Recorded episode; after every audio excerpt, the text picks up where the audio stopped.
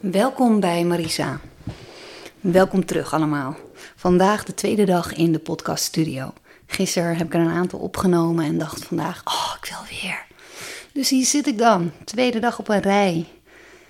En ik ben vandaag heel erg in een mood van tevredenheid. Wat is dat? Tevredenheid, genoegen moeten nemen met hetgene wat je hebt, tevreden zijn.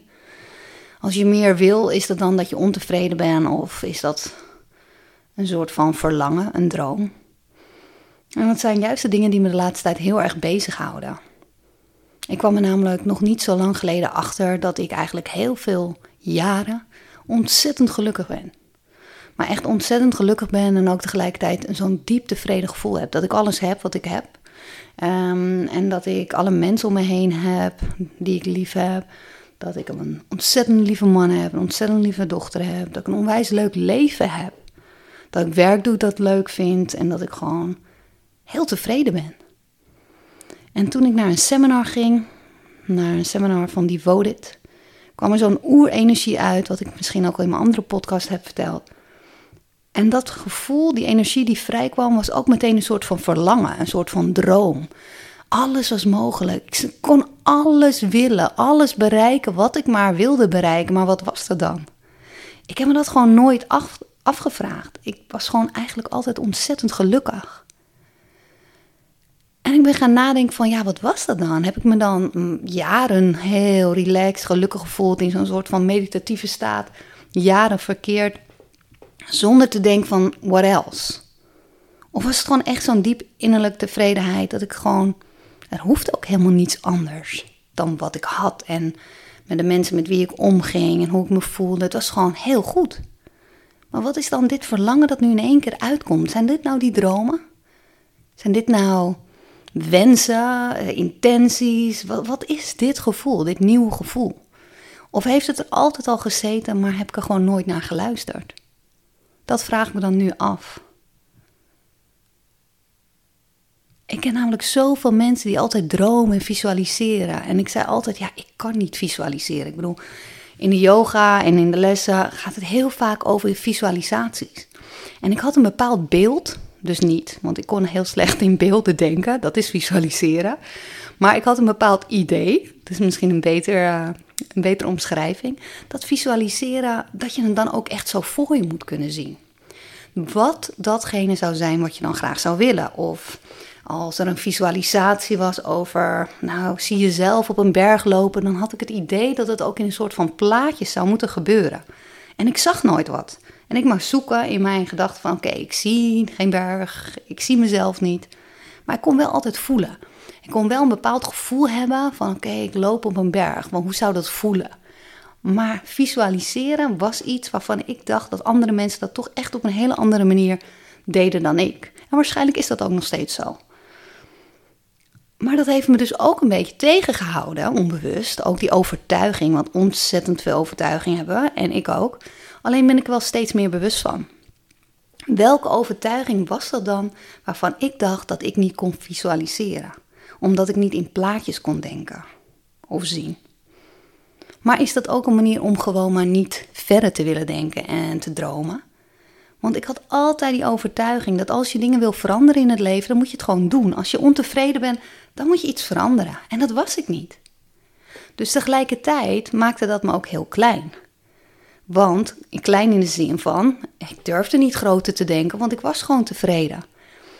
Ik bedoel, die intenties, voornemens om dingen anders te willen, dan moet je dat gewoon gaan doen als je het anders wil. En dat was er niet. Dus waarom zou ik überhaupt gaan denken en dromen en visualiseren? En toch kwam een ontzettend groot verlangen vrij ontzettend veel inspiratie en bubbels. Oh, en ik wil podcasts maken. En ik wil mijn website gaan aanpassen. En ik wil de programma's gaan maken. En ik wil dit en ik wil dat. Ik wil veel meer workshops gaan geven voor bedrijven. Want juist bedrijven waar gewoon heel veel stress aanwezig is. Ik weet wat ze nodig hebben. Ik weet hoe ik ze kan bereiken. En ik weet, dat was dus niet helemaal het geval. Ik weet niet hoe ze kan bereiken. Want ik wil juist de mensen of mijn, mijn omgeving, mijn netwerk groter maken. Maar ik weet op het moment dat er iemand voor me staat wel hoe ik ze kan bereiken. Alleen, hoe ga ik dat aanpakken? al die vragen, al die inspiratie, alles kwam naar boven. En ik wilde alleen maar doen in dit geval. En doen in inspireren. En mijn dromen ook waar gaan maken. Maar wat was dat verlangen al die tijd? En toen ging ik nadenken, en niet te veel, want ik bedoel, bij mij gaat dat altijd heel kort en dan ga ik voelen. Toen dacht ik, het bracht me meteen terug weer naar mijn jeugd. Want juist in je jeugd, dat innerlijke kind, wat dan aanwezig is, daar gebeuren vaak de dingen die je natuurlijk meeneemt. En de overtuigingen die je op dit moment hebt, die zijn vaak gecreëerd al in ja, je leven als kind zijnde. Logisch. Heel logisch. Alleen denken wij ook, als wij iets, een bepaalde overtuiging hebben, dat dat de waarheid is. Dat het zo is en zo zal het ook zijn. Maar we hebben allemaal andere overtuigingen. Jij, ik, de buurman, de buurvrouw. En dat heeft alleen maar te maken met wat jij in je leven hebt meegemaakt. Dus gaan we even weer terug naar die mind. De mind, wat wij denken natuurlijk dat die fantastisch en intelligent is, want we luisteren de hele dag naar, is super ignorant. Het is alsof het een harde schijf is. Gewoon een harde schijf waar alles op wordt gedownload. Dat is wat de mind kan. Ik bedoel, los van dat het informatie opslaat, dat het je waarschuwt voor als iets een beetje gevaarlijk zou kunnen zijn, uh, dat het uh, bepaalde calculaties, berekeningen kan maken. Daar is de mind echt wel goed voor. Maar wij gebruiken de mind vaak voor hele andere dingen. Wij geloven alles wat daar is opgeslagen. Maar wat is nou op die harde schijf daadwerkelijk opgeslagen? Eigenlijk alle dingen die jij in je leven hebt ervaren als leuk en niet leuk. Als prettig en onprettig. Dat zit er in jouw harde schijf. Dus alles wat ik als onprettig heb ervaren, denk ik op de dag van vandaag nog steeds zoiets: oh, dat is niet goed, dat is niet fijn, dat is niet, hè, dat is niet oké. En daarom hebben we ook allemaal andere overtuigingen. Dus als ik terugga naar mijn jeugd, ga ik terug naar dat ik altijd heel graag meer wilde. Ik bedoel, ik, uh, ik heb twee zussen, een zus en een zusje. Ik was de middelste. En ik wilde eigenlijk altijd meer mooiere broek om, meer kleding. Ik was met uiterlijk bezig. Ik wilde krullen. Ah, ik bedoel, echt mijn droom. En ik had super stijl haar. Het zag er niet uit, maar ik wilde krullen. Mijn zus had krullen, mijn vader had natuurlijk krullen. Mijn zusje had heel mooi, mijn jongste zusje heel mooi lang haar. Ik wilde krullen. Maar mijn moeder knipt altijd mijn haar. Mijn moeder die maakte altijd vaak ook onze kleding. Die bakte zelf brood. Mijn moeder was super creatief. Maar als je op een bepaalde leeftijd komt en je gaat naar de middelbare school, wil je iets minder creatief. Dan wil je gewoon brood uit de supermarkt. Dat dus niet brokkelt in je tas of in je broodrommel. Dan wil je gewoon naar een kapper. Een echte kapper. Dus ik moest en zou een permanent hebben. Ik heb mijn moeder echt zo gek gemaakt. En uiteindelijk kreeg ik een permanent. Volgens mij, ik weet niet of ik overging, er zat wel wat aangekoppeld. Een verjaardag of iets. Want het was eigenlijk heel erg duur voor ons om een permanent te nemen. Maar ik was natuurlijk diegene die altijd iets meer wilde. Maar toch ook altijd dat gevoel had van, hmm, kan dat wel? Mag dat wel? Voelde altijd een beetje fout. Dat ik meer wilde. Dus, nou, je begrijpt het, ik kreeg die permanent eindelijk, want dat wilde ik zo graag. En je zal het niet geloven, maar hij mislukte. Het zag er niet uit, het waren geen krullen, het was gewoon... In die tijd kon je ook gewoon permanent nemen, die mislukte. Bij mij mislukte het. Dus ik moest het twee keer. Twee keer die permanent. En nog was het niet zoals het zou horen. En ik heb toch altijd het gevoel gehad, het is nog steeds bijgebleven, dat ik eigenlijk meer wilde dan eigenlijk mijn ouders konden veroorloven. En zo was het met heel veel dingen. Met heel veel dingen. Ik bedoel, wie kende Levi's 501 niet? Ik bedoel, daar had je echt de perfecte billen in, de perfecte benen in. Het was fantastisch. Ik wilde ook die broek. Maar die broek die was 160 gulden in die tijd. Echt niet dat ik een broek van 160 gulden kon betalen. Dus, wat deed ik? Ik ging naar Schorrel en daar had je zo'n B-keuze. Zo'n B-keuze Levi's store. Daar ging ik natuurlijk op zoek naar de perfecte broek. Want ik wilde ook een Levi's broek. Maar wat gebeurde er daar? Zij knipte daar die rode 501 tags van af. Dus je weet wel, naast die zak zat zo'n heel klein rood embleempje van Levi's. En dan wist je ook dat je een echte had. Ik had geen echte. Maar daar ging het me wel om. Het ging me echt om dat rode kleine embleempje. En laat ik nou mijn nichtje hebben die wel echte levensbroeken had. En die er eigenlijk helemaal niks om gaf. Die juist een beetje dwars was van alles wat hip en in de mode was. En deed helemaal haar eigen ding. Maar ik wilde er echt bij horen. Ik wilde gewone dingen hebben en doen zoals andere kinderen dat ook hadden. Maar daar was bij ons niet echt het geld voor. Bij ons was alles aanwezig. Hè? Ik bedoel, genoeg eten om, nou ja, we hadden zelfs een kelder. Je kon er denk ik nog drie jaar een oorlog mee doorkomen als er gewoon geen eten te koop was. Want wij hadden echt zoveel eten. Iedereen die bij ons langskwam, die was altijd welkom om te eten. Iedereen. En wij aten altijd laat. Echt een Portugese familie. Nooit om zes uur. Ondanks dat we op een boerderij woonden. Ondanks dat het een soort van halve boerenfamilie was. Wij aten altijd laat. Dus iedereen die bij ons aankwam, later dan etenstijd, at gewoon vrolijk nog een keertje met ons mee. En iedereen wist ook dat mijn moeder altijd veel te veel maakte. En dat iedereen welkom was. Bij ons werd je nooit in een woonkamer gebonjourd als wij aan het eten waren. Wat mij overigens wel een aantal keer is overkomen bij anderen. Je kon altijd mee eten. Altijd. Maar ik wilde erbij horen. Dus het eten allemaal leuk en aardig. Er was altijd genoeg, maar ik wilde ook al die andere dingen. Maar ik durfde het niet altijd te vragen. Want als ik het wel zou vragen, dan zou ik ontevreden zijn. Dan zou ik eigenlijk niet dankbaar zijn, niet gelukkig zijn met hetgene wat ik allemaal had. Ik had twee zussen, ik had een fantastische vader en moeder, super liefdevol gezin, eten genoeg en kleren genoeg, alleen niet precies wat ik voor ogen had. Dus ik voelde me altijd een beetje ondankbaar omdat ik altijd meer wilde. Dus eigenlijk heb ik mezelf een soort aangeleerd. Je moet dankbaar hebben. Wat, of je moet dankbaar zijn. En ook bewust zijn met hetgene wat je wel hebt. In plaats van wat je niet hebt. Dus dat zit er denk ik al zo lang in van jongs af aan. En toch weer hield het me niet om bij mijn nichtje de rode labeltjes van haar broek af te knippen. En dat mocht, want zij gaf er niks om. En ik ze vervolgens gewoon aan mijn broek vast te naaien. Want dan had ik een echte levensbroek. Het is zo bijzonder om daar gewoon bewust van te zijn. Dat je er zo graag bij wilde horen. Zo graag andere dingen wilde hebben. En het niet eigenlijk kon betalen. Of kon veroorloven. Maar ook niet die ondankbare dochter wilde zijn. En ik was ook anders dan mijn zus en mijn zusje. Ik was wel degene die altijd wat meer pushte. Altijd wat meer die grenzen opzocht. Altijd meer wilde.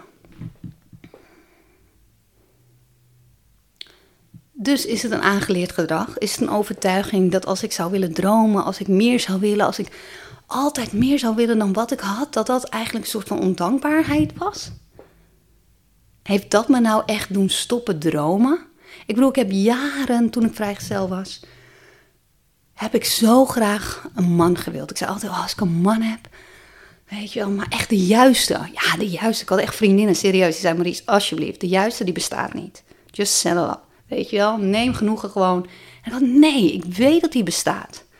Maar ja, je weet dat die bestaat, maar bij jou moet hij ook nog een bepaalde hè, uh, andere afkomst dan de Nederlandse versie hebben. Andere, weet je, andere eisen. Nou, ijs klinkt heel zwaar, dat heb ik eigenlijk nooit gehad. Maar wel eentje die gewoon trouw was. Dat vond ik toch echt wel heel belangrijk. Lief, mooi, ontzettend leuk, maar vooral ook gewoon trouw. En die kon ik niet echt vinden in die tijd. Ik werd altijd gepleed. Maar ik bleef geloven ik bleef geloven dat hij bestond. Dus misschien heb ik dat stuk wel gevisualiseerd in mijn leven. En ik vond hem. Alleen zag ik hem niet echt hoor, meteen. Dus ik zag hem wel. Wij zijn heel erg vrienden geweest. Maar ik zag niet dat dat dus eigenlijk de man van mijn dromen was. Maar ik vroeg er wel om. Maar ik zag het niet helemaal. Dus dat heb ik wel gevisualiseerd. En, of gewild. Heel graag. Heel intens. Maar echt dingen uitspreken wat betreft materie of werk of doelen, dat durfde ik gewoon de afgelopen tig jaar niet. Want dat zou willen zeggen dat ik het niet heb. En als ik het niet heb, terwijl ik iets wel wil, wil het zeggen dat ik er iets aan moet doen. En tegelijkertijd wil het zeggen dat ik misschien niet tevreden was. Tenminste, dat was mijn overtuiging. Tot ik dus ook met intenties ging werken in de yoga. En ik kon daar in het begin heel slecht mee omgaan met intenties. Want dat is hetzelfde als een droom, iets willen wat je nu niet hebt. En toen Guru Dev daar eigenlijk een hele mooie line voor had, dat is een, an intention is a direction where you want to go. Without intention, your life will be always be driven by the same pre-programmed past behaviors and actions. En toen hitte me, echt waar. Hij kwam binnen en ik dacht van, precies. Ik ben altijd hetzelfde maar aan het denken, doen en herhalen. Al mijn overtuigingen, mijn gedachten zijn altijd maar hetzelfde. Maar dat komt omdat je mind, hetgene waar je de hele dag naar luistert, niets anders kan dan gewoon datgene weer herhalen. Van wat je ooit leuk of niet leuk hebt gevonden in je leven. En dat is wat er echt precies gebeurt op zo'n moment. Zoals u, ik heb intenties nodig. Dus het is een richting, een hartewens, een richting waar je naartoe wilt gaan. En zonder richting in het leven blijf je dezelfde dingen herhalen, denken, doen. En is dat dan wat je wil? Sinds ik met intenties ben gaan werken, zijn er zo ontzettend veel dingen voor mij veranderd. Maar al mijn intenties, zit ik nu pas over na te denken. Ja, al mijn intenties die ik de afgelopen jaren heb gehad, waren altijd persoonlijk gericht. In de zin van meer willen ontspannen. Het eerste jaar had ik een intentie: I relax and let go. Nou, en I create a profound healing shift right now. Dat waren echt twee intenties die voor mij heel erg resoneerden. Maar om te denken dat ik een intentie zal hebben van ik wil um, een groter bedrijf maken, ik wil een groter bereik hebben, ik wil meer mensen kunnen uh, teachen, ik wil meer lessen geven, ik wil, daar zou ik nooit over na hebben gedacht. Het was al door inner work, inner work, inner work. En nu jaren later, en één seminar, die eigenlijk helemaal niet echt per se iets te maken, ja, het had wel iets te maken natuurlijk met persoonlijke ontwikkeling, maar het was meer ook business gericht. En ook persoonlijke ontwikkeling. Alleen, dan bedoel ik het anders dan wat ik de laatste jaren heb meegemaakt. Dan was het echt meer spiritualiteit en meer persoonlijke groei van binnenuit. En dit was. Ik wist niet wat het was. Maar hier in deze seminar kwam het wel allemaal los. Kwam het wel allemaal naar boven. Omdat ik durfde te dromen. Ik durfde te denken: oh, ik wil veel geld gaan verdienen. Want als ik veel geld ga verdienen, durfde ik niet eens uit te spreken eerst veel geld ga verdienen, kan ik ook de dingen doen en de dromen, die ik dus stiekem wel heb, ook om andere mensen te helpen die het wat minder goed hebben. Dus ook de mensen kunnen te bereiken, retreats te kunnen gaan verzorgen voor een doelgroep die het misschien niet kan betalen, maar die het wel ontzettend hard nodig heeft. Dus waarom zou ik niet heel veel geld willen verdienen? Waarom zou ik niet een groot bedrijf willen hebben? Waarom zou ik al die dingen niet willen en mogen zeggen? Omdat misschien ik er wat van vind? Of omdat andere mensen daar misschien wat van vinden? Ik sta er nu echt voor. Ik geloof er ook in dat ik nu alles mag willen en kunnen uitspreken wat ik maar wil. Zonder te denken dat ik ondankbaar ben. Zonder te denken dat ik niet tevreden ben met hetgene wat ik nu heb. Want voorheen had ik ook nog eens de overtuiging, ja, nog eentje. Dus als ik zou zeggen dat ik iets anders zou willen dan dat ik op dit moment heb, dat het een soort van zelfpijniging is. Weet je, dat je de hele dag daarmee bezig zou zijn of zo, onbewust. En daarom ging ik het ook niet aan, want ik denk, ja, ben ik de hele dag bezig, maar ik wil wat anders dan ik heb. Het doet gewoon pijn. Maar dat is helemaal niet zo. Ook dat was een overtuiging die er toch ergens van binnen zit. Als je het niet uitspreekt, misschien doet het dan wel pijn. Misschien heb ik dat gewoon heel lang gedaan, heel lang niet durven uitspreken van wat ik eigenlijk allemaal wel niet zou willen. En daardoor maak je jezelf ook klein en hou jezelf ook klein. Maar ook omdat het misschien wel beter past in de verwachtingen dat andere mensen van je zouden hebben. Of dat ik van mezelf zou hebben. Misschien kom ik wel veel leuker over als ik heel bescheiden ben. Misschien word ik wel veel meer geaccepteerd als ik heel tevreden ben. En ik denk nu dat het gewoon beide kan. Ik ben heel tevreden en heel dankbaar. En ik geniet intens van mijn leven. En ik heb nog steeds niet het gevoel dat ik iets mis. Of dat er iets mankeert aan mijn leven of niet compleet is. Maar ik weet wel dat ik mag dromen. En ik weet wel dat ik nog meer mag willen. En dat ik gewoon overal vol voor mag gaan. En dat voel ik echt nu in elke cel. Dus het is niet een leuk dingetje dat ik heb gelezen. Waarvan ik denk, ja, dat is het. Nee, ik voel serieus in elke cel dat een dankbaarheid, tevredenheid er kan zijn, maar dat je ook nog de hele wereld wil verkennen. Dat je nog ontzettend veel dromen hebt. En als ik geloof, en ik geloof echt in serieus, in energie dat heen en weer komt, in als je het uitspreekt, dat het ook in werking wordt gesteld. Ik bedoel, ik heb jaren geleden al gezegd, echt jaren terug, ik wil retreats geven. Ik ben ooit begonnen met mijn zus een dagretreat. En daarna een, hebben we vorig jaar voor het eerst een driedaagse gedaan. Alles is uitgekomen. Dus een klein beetje onbewust hè, maak ik stappen, maar heel voorzichtig. Want stel je voor wat mensen denken, of stel je voor dat ik zeg ik wil dit en het lukt niet. Dat zat er nog steeds in. En nu denk ik echt niet. Die overtuiging werkt niet voor mij. Ik ga een intentie creëren dat ik alles mag willen en doen. En dat die overtuiging waarheid gaat worden. Want ik kan natuurlijk die negatieve ervaring die ik mijn hele leven heb meegenomen, ook in een positieve brengen. Dus als ik meer ga focussen op elke keer dat ik alles mag willen en doen, wat er maar in de wereld hè, te willen valt of te bereiken valt, dan wordt dat mijn nieuwe waarheid. Want het is maar net waar jij je energie neerlegt. Het is maar net waar jij je op focust in het leven. Dus ik ben heel erg benieuwd hoe dat voor jou gaat zijn. Hoe is dit voor jou? Waar focus jij op? Heb je dromen? Durf je ze uit te spreken? Durf je ervoor te gaan? Hoe voelt dat voor jou? Dankjewel voor het luisteren.